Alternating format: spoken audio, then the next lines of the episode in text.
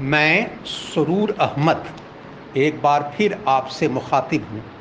आज अगस्त की 9 तारीख 2022 लेक्चर नंबर सात। आज जो टॉपिक हम टेकअप कर रहे हैं, वो ताइवान का चाइना से रिलेशनशिप इन हिस्टोरिकल पर्सपेक्टिव अभी अगस्त दो और तीन को यूएस के हाउस ऑफ़ रिप्रेजेंटेटिव्स की स्पीकर नैन्सी पिलोसी ताइवान की राजधानी ताइपाई गई। 24 घंटा से कम रहीं, लेकिन वहाँ का माहौल एकाएक चेंज हो गया। ऐसा नहीं कि उस एरिया में टेंशन नहीं था, ये टेंशन पहले से भी था, लेकिन और ये बढ़ गया। चाइना ने इसको, चाइना ने इसे बहुत स्ट्रांगली ऑब्जेक्ट किया। उसका ऑब्जेक्शन ये था कि वन चाइना पॉलिसी अगर अमेरिका मानता है तो उसको ये जगह विज़िट नहीं करनी चाहिए। और चाइना ने कई रिस्ट्रिक्शंस लगा दिए ताइवान पर। खैर, ये तो रही बात अभी की, लेकिन इसको समझने के लिए हमको कुछ पर्टिकुलर हिस्टोरिकल पर्सपेक्टिव में जाना पड़ेगा। इसलिए कि सबसे बड़ी बात यह है कि क्या ताइवान आज एक मुल्क है भी कि नहीं, इस पर भी लोग एक डिस्प्यूट है तो जब मुल्क नहीं है तो फिर इतना बड़ा मुद्दा क्यों? यूक्रेन और रशिया में अगर टेंशन है, ईस्ट यूरोप में या लड़ाई है तो दो मुल्क का है। यहाँ पर क्या कहा जाएगा? जो पॉलिटिकल साइंस का डिफिनेशन है इसमें स्टेट या कंट्री का, उसमें होना चाहिए कि भाई लैंड हो टेरिटरी हो पॉपुलेशन हो गवर्नमेंट हो सोवरेंटी हो। तब ने उसको एज अ कंट्री रिकोगनाइज किया जाएगा। यहाँ कुछ अजीब व गरीब वेग स्थिति है। दुनिया में एक सौ तिरानवे मुल्क मेंबर यूनाइटेड नेशंस के। ताइवान उसका मेंबर तक नहीं है। ये नहीं कि उसकी गवर्नमेंट को कोई रिकोगनाइज नहीं कर रहा है। नहीं, वो यूएनओ का मेंबर तक नहीं है। तो ठीक है, कोई बात नहीं यूएनओ का मेंबर नहीं है, मान लीजिए। जैसे है ना भाई कि अफ़गानिस्तान के गवर्नमेंट को, तालिबान गवर्नमेंट को रिकोगनाइज नहीं कर रहे हैं? वो उससे ममालिक दुनिया के करीब करीब सब। तो कोई प्रॉब्लम नहीं है। मेंबर तो है यूएनओ का ना। ताइवान के साथ वो भी स्थिति नहीं है। लेकिन ताइवान की कुछ और स्थिति है। और स्थिति बड़ी अजीब व गरीब है। उसको समझने में परेशानी, इसलिए लोगों को होती है बात से समझने में कि इतना कॉम्प्लिकेटेड इशू है और मॉडर्न डिप्लोमेसी में इतनी तरह की हिपोक्रेसीज है कि कुछ समझ में नहीं आता है कि what is what is the actual position देखिए ताइवान 1895 से लेकर के 1945 तक वो जापान का हिस्सा था। वो मुल्क कोई ऐसा इंडिपेंडेंट मुल्क नहीं था। वो जापान का हिस्सा माने जापान आए थे। जापान ने तो चाइना पर बहुत बड़े हिस्सा पर कब्ज़ा भी किया था। लेट नाइनटीन सेंचुरी में, फिर उन्नीस सौ सैंतीस में, खैर। तो वो एरिया जापान का था। अब आइए चाइना के हिस्से। चाइना प्रॉपर जो मेन लैंड जो आज हमको नज़र आता है, जिसकी राजधानी बी, बीजिंग है। चाइना की हिस्ट्री ये है कि ये दोनों की जब तक हिस्ट्री नहीं समझेंगे, हम तो कुछ अभी का इशू नहीं समझ पाएँगे। चाइना का हिस्ट्री ये है कि 1911 में वहाँ under the leadership of doctor Sun Yat Sen एक रिवॉल्यूशन आया। और रिवॉल्यूशन जब आया तो वहाँ सैकड़ों साल करके कहा जाता है कि 2000 साल पुरानी समझी जो किंगशिप मोनार्की जो था, सब ख़त्म हुआ और रिपब्लिक चाइना बन गया। लेकिन चाइना वो चाइना फिर नहीं रहा। वहाँ बहुत टर्मोइल भी हुआ। डॉक्टर सन्याद सेन को खुद छोड़ कर जाना पड़ा, आना पड़ा, बहुत ये रहा, बहुत फ्लूड कंडीशन रहा। उसको अभी हम बहुत ज़्यादा यहाँ पर एक्सप्लेन ज़्यादा नहीं करेंगे कि लंबा हो जाएगा। हम आ जाते हैं चाइना, उनके बाद जो दो बड़े लीडर्स पैदा हुए, उस ज़माने बहुत यंग थे। उसके वजह से चाइना और आज का रिश्ता और ये चीज़ पूरी डिस्प्यूट आज इस इस पर आ गई है। इस कंडीशन में हो गया है चाहे पोलराइज ये इतना ताइवान एंड चाइना। एक का नाम था Chiang Kai Shek C H I A N G Chiang K A I का शेख एस एच ई के चियांग का शेख जो है वो एक बहुत बड़ा लीडर पैदा हुआ था 1887 में। तो ठीक है, उसके बाद एक और दो, दूसरा एक बड़ा, मैंने उस ज़माने में बहुत यंग थे, एटी, मैंने सन्यात सेन के ज़माने में बहुत यंग लोग थे, लेकिन ये लोग बहुत प्रॉमिसिंग थे उस ज़माने में। और बाद में इन्हों के इन्हीं दोनों को ऐसे चाइना की हिस्ट्री जो है पूरी चेंज हुई।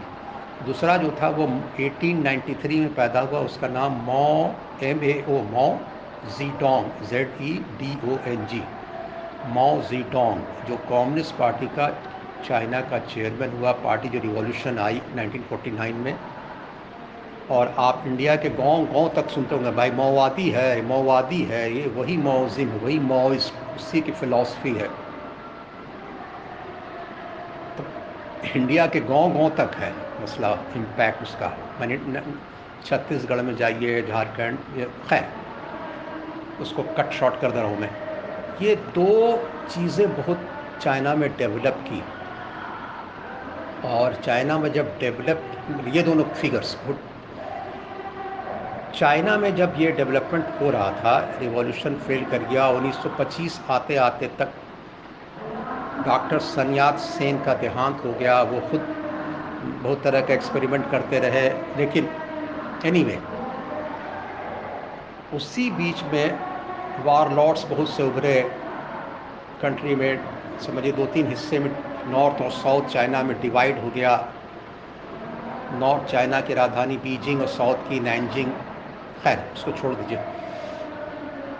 हुआ ये कि 1917 में रशिया में जिसको सोवियत यूनियन कहते थे, कम्युनिस्ट रिवॉल्यूशन आया। उसका इम्पैक्ट भी पड़ा वर्ल्ड पर, ख़ास के बगल का मुल्क चाइना पर। और चाइना में भी 1921 में कम्युनिस्ट पार्टी ऑफ़ चाइना, जो अभी तक हुक्मरान है, सौ साल से ऊपर हो गया, वो बनी। बनाने वाले तो कुछ और लोग थे, लेकिन समझिए कि 1935 के बाद से मिड 1930s के बाद से मो जीदोंग, उसका चेयरमैन बना वही ने 1949 में रिवॉल्यूशन लाया और 1976 तक 9 सितंबर 1976 तक वहाँ का चेयरमैन, कम्युनिस्ट पार्टी रूलर, जो का ये सब रहा। और जिसका इम्पैक्ट बहुत चाइना पर रहा और जैसे मैं बार बार कहता हूँ कि मोइज़म इंडिया में भी रही, जो ये लोग, जो जो नेक्सलाइट्स कहलाते हैं, जो जो power flows from the from the barrel of the gun ये इनका स्लोगन था। दूसरा एक आदमी जिसका मैंने पहले किया, वो चांग का शेख चांग का शेख जो पार्टी जिसका मैं कह रहा था कि सन्यात सेन और सब लोग, उससे पहले का जो थे लीडर एक पार्टी बनी कुआम, Kuomintang K U O M I N T N G Kuomintang Nationalist Party. वो उसका लीडर बना। देखिए, जवानी में दोनों सब रिवॉल्यूशनरी ही थे, और पहले। और किंगशिप के खिलाफ कहिए उन्नीस सौ ग्यारह वगैरह में। लेकिन बाद में अपना धीरे धीरे धीरे धीरे, और उन्नीस सौ पच्चीस, तीस आते आते तक चियांग का शेख जो है, वहाँ एक सौदर्न चाइना में एक पावरफुल लीडर बन गया। और के एम टी जो पार्टी का नाम बताया आपको कॉमिंग नेशनलिस्ट पार्टी ये वहाँ का रूलर बन गया। और साउथ चाइना जैसे मैं बता रहा था नैनजिंग से ये हुकूमत किया और धीरे धीरे धीरे धीरे बाद में नॉर्थ चाइना पर भी कब्ज़ा कर लिया। साथ साथ वहाँ कम्युनिस्ट पार्टी ऑफ़ चाइना जो 1921 से बनी थी, वो धीरे धीरे धीरे ग्रो कर रही थी खसूस साउथ वेस्ट चाइना और बड़े इंटरलैंड ऑफ़ चाइना में। 1931 में चाइना पर एक बार फिर जापान का कब्ज़ा हो गया। चाइना पर नहीं, चाइना का अटैक हुआ। चाइना के बड़े हिस्सा पर, मंचूरिया पर हुआ। मंचूरिया पर कब्ज़ा किया जो समझिए कि नॉर्थ चाइना हुआ, ग्रेट वॉल ऑफ़ चाइना के उस पार नॉर्थ।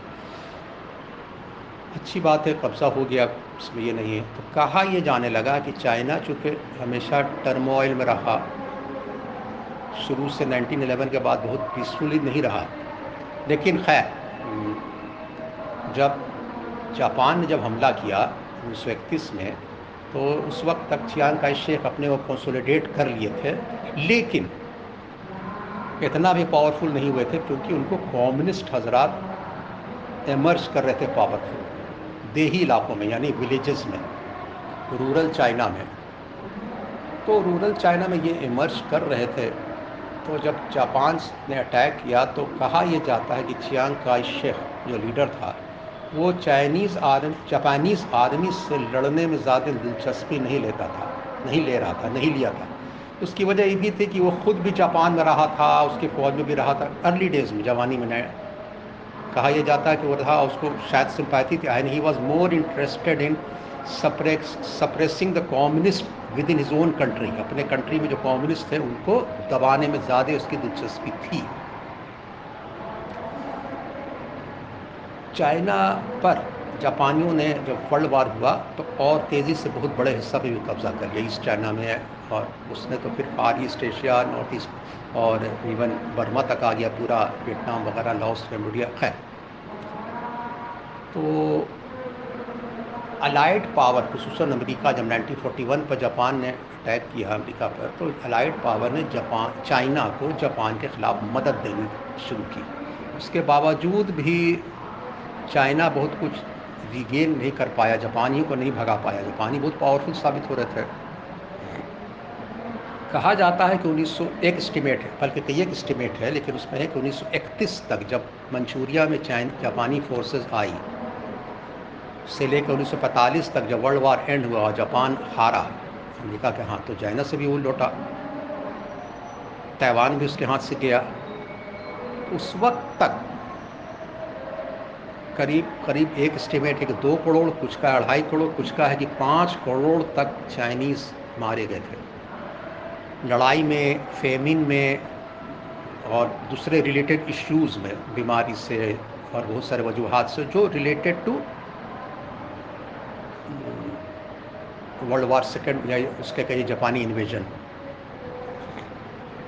खैर, जब 45 हो गया तो बीच में एक दौर ऐसा भी आया कि चियांग को बहुत प्रेशर हुआ तो चियांग ने कम्युनिस्टों से थोड़ा समझौता भी किया कि भाई ने हम लोग जापानियों से कॉमन लड़ेंगे कॉमन एनिमी लेकिन खैर चलिए, वो तो बात बहुत ये नहीं रही।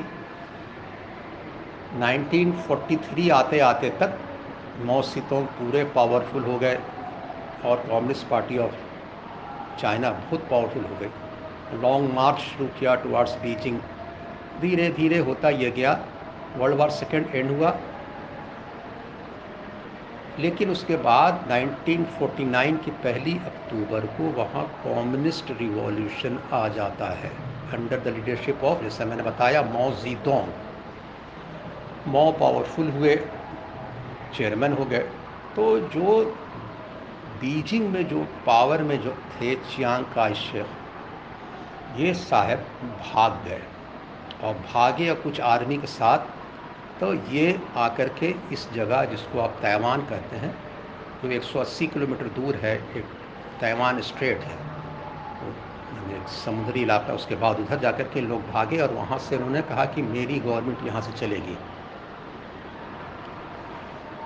तो और सेंटर बीजिंग पर कम्युनिस्टों का कब्ज़ा हो गया, पहली अक्टूबर 1949 दुनिया के बहुत सारे ममालिक ने रशिया भी कम्युनिस्ट मुल्क हो गया था और था ही सत्रह सपोज़ ईस्ट यूरोप के मुल्क भी कम्युनिस्ट हो गए थे। हालाँकि रशिया से चाइना के बाद में रिश्ता अच्छा नहीं रहा, लेकिन खैर।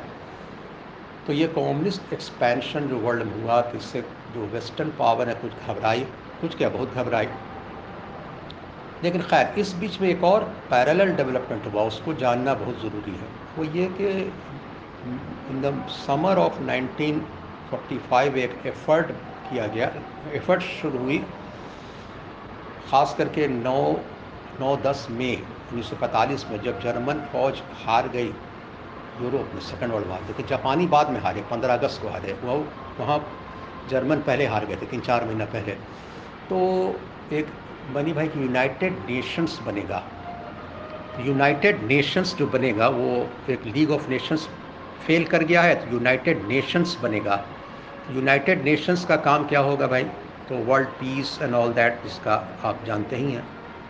तो उसमें जिन जिन ममालिक को परमानेंट मेंबर बनाया गया यूएनओ का सिक्योरिटी काउंसिल का, उनमें थे अमेरिका यूएसए यानी जिसको कहते हैं England France Russia and China 1945 में चूँकि चियांग का शेख वहाँ हुक्मरान थे तो ज़ाहिर सी बात है।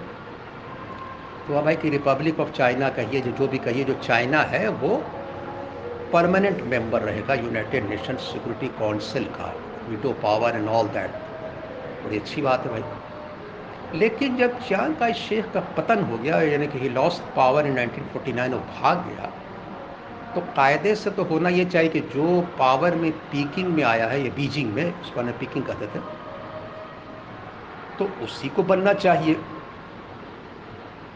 वो बनता कोई भी हुकूमत बने हुकूमत तो वो कंट्री वही रहेगा जिसका इसमें है। कंट्री का थोड़ी शिफ्ट हो जाएगा, यहाँ से वहाँ हो जाएगा। लेकिन यूएनओ में जो मुझे तो गेम ही लगता है, और गेम था भी, वो ये कि 1949 के बाद से रिपब्लिक ऑफ़ चाइना वो जो ताइवान है छोटा सा, इसको रिपब्लिक ऑफ़ चाइना कह करके मान्यता दी गई कि ये रहेगा यूनाइटेड नेशन सिक्योरिटी काउंसिल का मेंबर परमानेंट मेंबर परमानेंट तो इतना बड़ा मुल्क सिक्योरिटी काउंसिल से कोई हैसियत नहीं थी। ये इसलिए किया गया, रशिया भी को भी ये किया गया, मैंने कि, मैंने मैंने सम वॉट अग्री छोड़िए 1949 से लेकर 1971 के 25 अक्टूबर तक, देखिए 22 सालों तक रिकोगशन नहीं मिला पीपल्स रिपब्लिक ऑफ़ चाइना यानी मेन लैंड चाइना को। पीपल्स रिपब्लिक ऑफ़ चाइना यानी मेन लैंड चाइना जो है, और रिपब्लिक ऑफ़ चाइना जो ताइवान रिपब्लिक ऑफ़ ताइवान छोटा सा उसको मिला यूएनओ को परमानेंट इनको तो कुछ नहीं मेंबर कुछ नहीं। तो हुआ ये भाई कि इतना बड़ा कंट्री है तो बहुत फिर दुनिया में एफर्ट हुआ, किया गया डिप्लोमेटिक ये वो। उसकी बात ये रही कि उसी साल इकहत्तर के जुलाई में डॉक्टर हेनरी किसेंजर जो यूएस के सेक्रेटरी ऑफ़ स्टेट यानी विदेश मंत्री कहिए वज़ीर ख़ारजा, वो सेक्रेटली विज़िट किए चाइना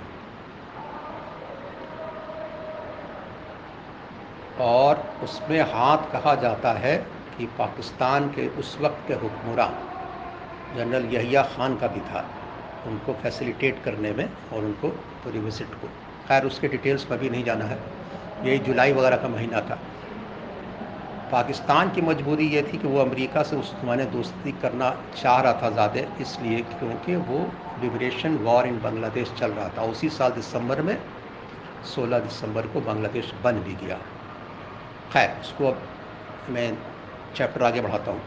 हुआ ये कि इकहत्तर में तो वो हुआ, कोई बात नहीं है रिकोगशन लेकिन यूनाइटेड स्टेट यूएनओ ने यूनाइटेड नेशंस ने तो एक्सेप्ट कर लिया कि भाई अब चाइना रहेगा, China main mainland UNO Security Council का परमानेंट मेंबर ताइवान नहीं रहेगा। तो ताइवान क्या रहेगा? तो Taiwan has been reduce to mere territory ना यूएन का मेंबर ना कुछ। अरे भाई तो क्या रहेगा? कहाँ तो वो था, कहाँ तो वो था। लेकिन इसलिए कि अब चाइना, जो मेन लैंड चाइना है, ये इसको वीटो कर देगा। करने के लिए तैयार था कि नहीं, हम तो उसको मानेंगे नहीं। क्योंकि वो तो मेरा हिस्सा है। मेरा क्लेम बनता है इससे कि हिस्टोरिकली 1895 से पहले और बहुत लंबा लंबा पुरानी हिस्ट्री बताई जाती है कि हमारी हुकूमत वहाँ थी। कुछ लोग कहते हैं कि नहीं, वो इंडिपेंडेंट भी रहा है। डिफरेंट फेसेस से गुजरा है ताइवान एनी 1975 में आकर के चियांग का शेख जो छोटे सा आइलैंड का जो डिक्टेटर बन गया जनरल था वो, पहले तो 15-20 साल तक मेनलैंड चाइना का रहा, उसके बाद 49 से 75 तक जब उसकी मौत हुई, ये ताइवान का डिक्टेटर बना। Not democracy market market not democracy it was dictatorship वहाँ भी डिक्टेटरशिप थी और मेन लैंड चाइना में कम्युनिस्ट डिक्टेटरशिप थी। सब इसलिए थे कि कम्युनिस्ट थी, इसीलिए आउट नॉन कॉम्युनिस्ट डिक्टेटरशिप थी, इसलिए उसको America and all that country सब उसको अप्रिशिएट करते थे आज नैन्सी पिलोसी ये बात कह रही है कि हम डेमोक्रेसी और ह्यूमन राइट्स के लिए आए तो रिपब्लिक ऑफ़ चाइना जो ताइवान था, वो डेमोक्रेसी नहीं था। ये तो नाइन्टीज़ वगैरह में आकर के 89 88 89 के बाद से शुरू हुआ डेमोक्रेसी होना नाइन्टीज़ वगैरह में आकर ताइवान डेमोक्रेसी बना डेमोक्रेटिक कंट्री बना। तो खैर दुनिया में सही कहा जाता है कि भाई जब कुछ नहीं होता है तो कहते हैं कि डेमोक्रेसी है वरना बहुत सारे ममालिक आज भी अमेरिका जो सपोर्ट करता है वो चाहे अफ्रीका के हों या मिडिल ईस्ट के हों या साउथ ईस्ट एशिया के थे वो डिक्टेटर थे। कहीं पर अगर ये होना होता अपना ये देने के तो उसको डेमोक्रेसी कर दिया जाता है। एनी anyway, ताइवान के में चियांग का शेख के डेथ के सिर्फ़ एक साल के बाद 6 सितंबर 1976 को 9 सितंबर वाले हाँ 9 सितंबर 1976 को मो जीडोंग ये देखिए, दो खिलाड़ी इधर, एक इधर। दोनों कब पैदा हुए थे? चार साल छुटाई बढ़ाई हुई थी और साथ साथ समझिए कि हम लोग एक ही मूवमेंट समझ लीजिए स्टूडेंट मूवमेंट में से लेकर के, लेकिन अब दो लोग अलग अलग जगह के ये हो गए। तो सितंबर में 1976 में चाइना के ये लीडर का भी देहांत हो जाता है मौ मौ का बहुत बड़ा इम्पैक्ट था कम्युनिस्ट पार्टी पर और बहुत इन्फ्लुएंस था। उसकी वजह से मोइज़म इंडिया में नक्सलाइट सेवेंटीज़ में अर्ली सेवेंटीज़ या लेट सिक्सटीज़ में बहुत रहे बंगाल में और अभी तक हैं, माओवादी कहलाते हैं माओइस्ट तो ये सिलसिला रहा। वो दोनों के दोनों के डेथ के बाद एक दूसरा चैप्टर होता है। चाइना में हुआ हुआ फिंग बनते हैं लीडर, लेकिन कुछ दिन के बाद वो भी ख़त्म हो जाते हैं और पर्ज कम्युनिस्ट पार्टी में होता है। ये किस anyway Deng Xiaoping seventy nine eighty के बाद वो इमर्ज करते हैं लीडर, जो चाइना को एक नई शक्ल देना शुरू किया। From communist China to capitalist China on way to on path of जो आज का चाइना है ना, उसी डेंग जियाओपिंग का देन है। जो चाइना इंडस्ट्रियल चाइना, जिसका कैपिटलिस्ट कंट्री के बड़े बड़े कॉरपोरेट से, अमेरिकन कॉरपोरेट से रिश्ते बनाना और पूरे आज ग्लोबल वैल्यू चेन का हिस्सा बनना कंप्यूटर रिवोल्यूशन सॉफ्टवेयर और बाद में जितना है मोबाइल के मैं उसी का अगर ओरिजिन ट्रेस कीजिएगा तो वही दौर है। तो 1979 में जा कर के यूनाइटेड स्टेट्स ने चाइना को रिकोगनाइज़ किया। मौ के डेथ के तीन साल बाद, जब डेंग, जियाओपिंग वगैरह के आसपास के इलाके में। बड़ा इंटरेस्टिंग बात है भाई कि उस कंट्री के कम्युनिस्ट रिवॉल्यूशन आने के 30 साल के बाद आप उसको रिकोगनाइज करते हैं। और कहते हैं कि अब हम वन चाइना पॉलिसी अपनाते हैं। वन चाइना पॉलिसी यदि चाइना एक ही है तो फिर ताइवान क्या है? अगर ताइवान को आप डिफरेंट स्टेट मानते हैं तो उसमें चाइना को ऑब्जेक्शन होगा। होता है, वो वीटो कर देगा, ये कर देगा यूनो में इंटर नहीं करने देगा। इसलिए कि आपने तो उस वक्त तक, पहले 22 सालों तक उसके साथ भी यही ट्रीटमेंट किया था। हालाँकि इंडिया वाला का स्टैंड बहुत क्लियर था उस ज़माने से, बहुत से कंट्री का स्टैंड क्लियर था कि भाई mainland China should be included in United Nations उसी वक्त फोर्टी नाइन रिवॉल्यूशन के बाद। लेकिन चलिए ये सिलसिला चलता रहा। ये डेवलपमेंट होता रहा और जैसा मैं कहा कि चाइना में भी डेमोक्रेसी की बात होती रही 1989 में तेन एन मैन स्क्वायर जो पीकिंग का एक बड़ा स्क्वायर है, वहाँ गोली चली, बहुत से लोग मारे गए डेमोक्रेटिक राइट्स के लिए। ताइवान में भी डेवलपमेंट हुआ ताइवान में अल्टीमेटली डेमोक्रेसी आ गई और आज। लेकिन ताइवान का शुरू से सपोर्ट करता रहा यूएसए या वेस्टर्न कंट्रीज़ और आज का ताइवान जो है, उसकी बहुत क्लियर कट हैसियत नहीं है। उसको यूएसए कहिए, दुनिया का कोई मुल्क रिकोगनाइज करता, नहीं करता है। एज अ कंट्री नहीं रिकोगनाइज करता है। सिर्फ़ तेरह छोटे छोटे ममालिक, जैसे कहिए आपकी नौरू, जो पैसिफिक ओशन के या लैटिन अमेरिका के होंडोरस है गोटोमाला है, ये सब कंट्री वेटिकन सिटी गालबन लिथुनिया गालबन क्या श्योर तेरह ममालिक सिर्फ़ रिकोगनाइज करते हैं तो फिर इतना बड़ा मसला, भाई चाइना मुल्क भी नहीं है कंट्री का रिकोगनाइज नहीं करते हैं यूएन का मेंबर नहीं है टेरिटरी है, उससे सबसे इंटरनेशनल ट्रेड होता है, वो वो उसके यहाँ इलेक्शन होता है। इवन चाइना भी उससे ट्रेड करता है।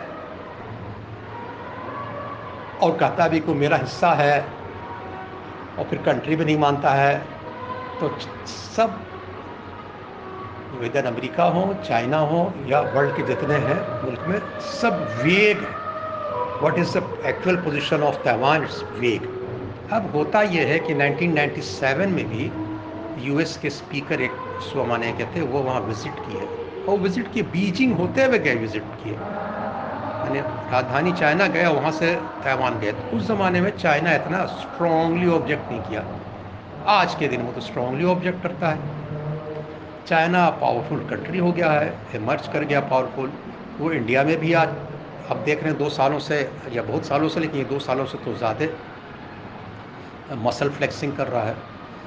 अमेरिका जो अपना डिक्लाइनिंग पावर है वेस्ट सुपर पावर जो था, पहले रशिया सोवियत यूनियन था उसका जो वैक्यूम है, चाइना तेज़ी से फुलफिल फुलफिल किया उस वैक्यूम को। उसके बाद वो चाइना जो है, अब अमेरिका को भी चैलेंज करने लगा। अमेरिका ने क्वैड टाइप का एक एक पार्टनरशिप किया। यानी जापान, ऑस्ट्रेलिया, इंडिया भाई कि हम सबको एक अलायंस मिलिट्री अलायंस नहीं है, सही एक पार्टनरशिप टाइप का। लेकिन चाइना इसको बहुत ही अदरवाइज़ ले रहा है और चाइना समझता है कि ये हमको इंसर्कल कर रहा है ताइवान के बहाने से। ये बात सही है कि अमेरिका भी चाहता है कि वो कट टू साइज़ करे। उसका हालाँकि अमेरिका, जब भी विज़िट की नैन्सी पेलोसी तो अमेरिका की पोजीशन बहुत अजीब गरीब थी। अमेरिका मतलब अमेरिका इस्टेब्लिशमेंट की। जो बाइडन एडमिनिस्ट्रेशन ने उसको अप्रूव नहीं किया, उसको बहुत स्ट्रॉन्गली सपोर्ट भी नहीं किया और अपोज तो नहीं, लेकिन वो कहा कि नहीं, मेरा ये नहीं है और वहाँ पर बहुत अखबार में लिखा भी गया कि भाई वो अपना as as a champion of democracy and human rights जा रही हैं, ना कि वो यूएस की थर्ड मोस्ट पावरफुल वीमेन या मैंने कि पर्सन कहिए तो थर्ड मोस्ट पावरफुल मैंने कि प्रेसिडेंट वाइस प्रेसिडेंट के बाद स्पीकर उस हैसियत से वो नहीं समझिए कि वो लेकिन कुछ लोगों का अमेरिका में कहना है कि ठीक है, गई हैं, जाएँगी, क्यों नहीं जाएँगे? हम जहाँ चाहें जाएँ चाइनीज़ बुलिंग के अंदर हम लोग कंप्रोमाइज़ नहीं करने जा रहे हैं। तो ये एक टेंशन चल रहा है दोनों मुल्क में between China and apparently Taiwan but behind that United States तो यूनाइटेड स्टेट्स ने जापान पर भी अपनी फ़ौजी ये है ही इनका बेस सेकेंड वर्ल्ड वार के बाद साउथ कोरिया में, और ताइवान में भी वो चाहते हैं पूरा इन्फ्लुएंस और चाइना इसको समझता है कि वो हमको घेरने की कोशिश है। क्या कि अगर जापान में या कोरिया में पहले था तो सोवियत यूनियन जब था तो एक था भाई, आज के दिन ठीक है रशिया को भी घेरना चाहता है अमेरिका। और घेर रहा है यूरोप के एरिया में, यानी यूक्रेन एरिया, इधर नेटो का मेंबर बना बना के ये लेकिन इस एरिया में, इस खत्े में, चाइना जो है, नॉर्थ कोरिया, उसके कोरियन वार हुआ था between 50 and 53 1950 and 53 South Korea जो रहा, उसको जो बना है, वो अमेरिका का बना। सपोर्ट से नॉर्थ कोरिया जो है with the help of China तो उसमें बहुत खून खराबा हुआ था 1950 से तिरपन के बीच में। वो अभी किसी और डिस्कशन में हम उसको लाएँगे कभी। लेकिन नॉर्थ कोरिया जो है, उसको डायरेक्टली तो नहीं इनडायरेक्टली जो कुछ करता है, उसको माना जाता है कि उसकी चाइना की बैकिंग है। तो ये पूरा गेम जो चल रहा है फार ईस्टर्न थिएटर में, उसका ये है हैरानी ये है कि ताइवान की जनता है, उसी तरह की जैसे यूक्रेन की जनता है आवाम पब्लिक वो वेस्ट की और रशिया के अना के, मैंने कि ईगो और मिलिट्री पावर के इसमें विक्टिम हो रही है यूक्रेन की। उसी तरह से ताइवान के बहुत से नॉर्मल जो लोग हैं, आवाम नहीं चाहती है, वो चाहते कि अमेरिका से अच्छा रिश्ता हो, लेकिन वो भी नहीं चाहते कि हम चाइना को अंटागोनाइज करें। तो इस होप के साथ कि ये दोनों, मैंने रिश्ते दोनों मुल्क में यूनाइटेड स्टेट्स और चाइना में ठंडा ही रहे और मन बहुत हॉटअप नहीं करे।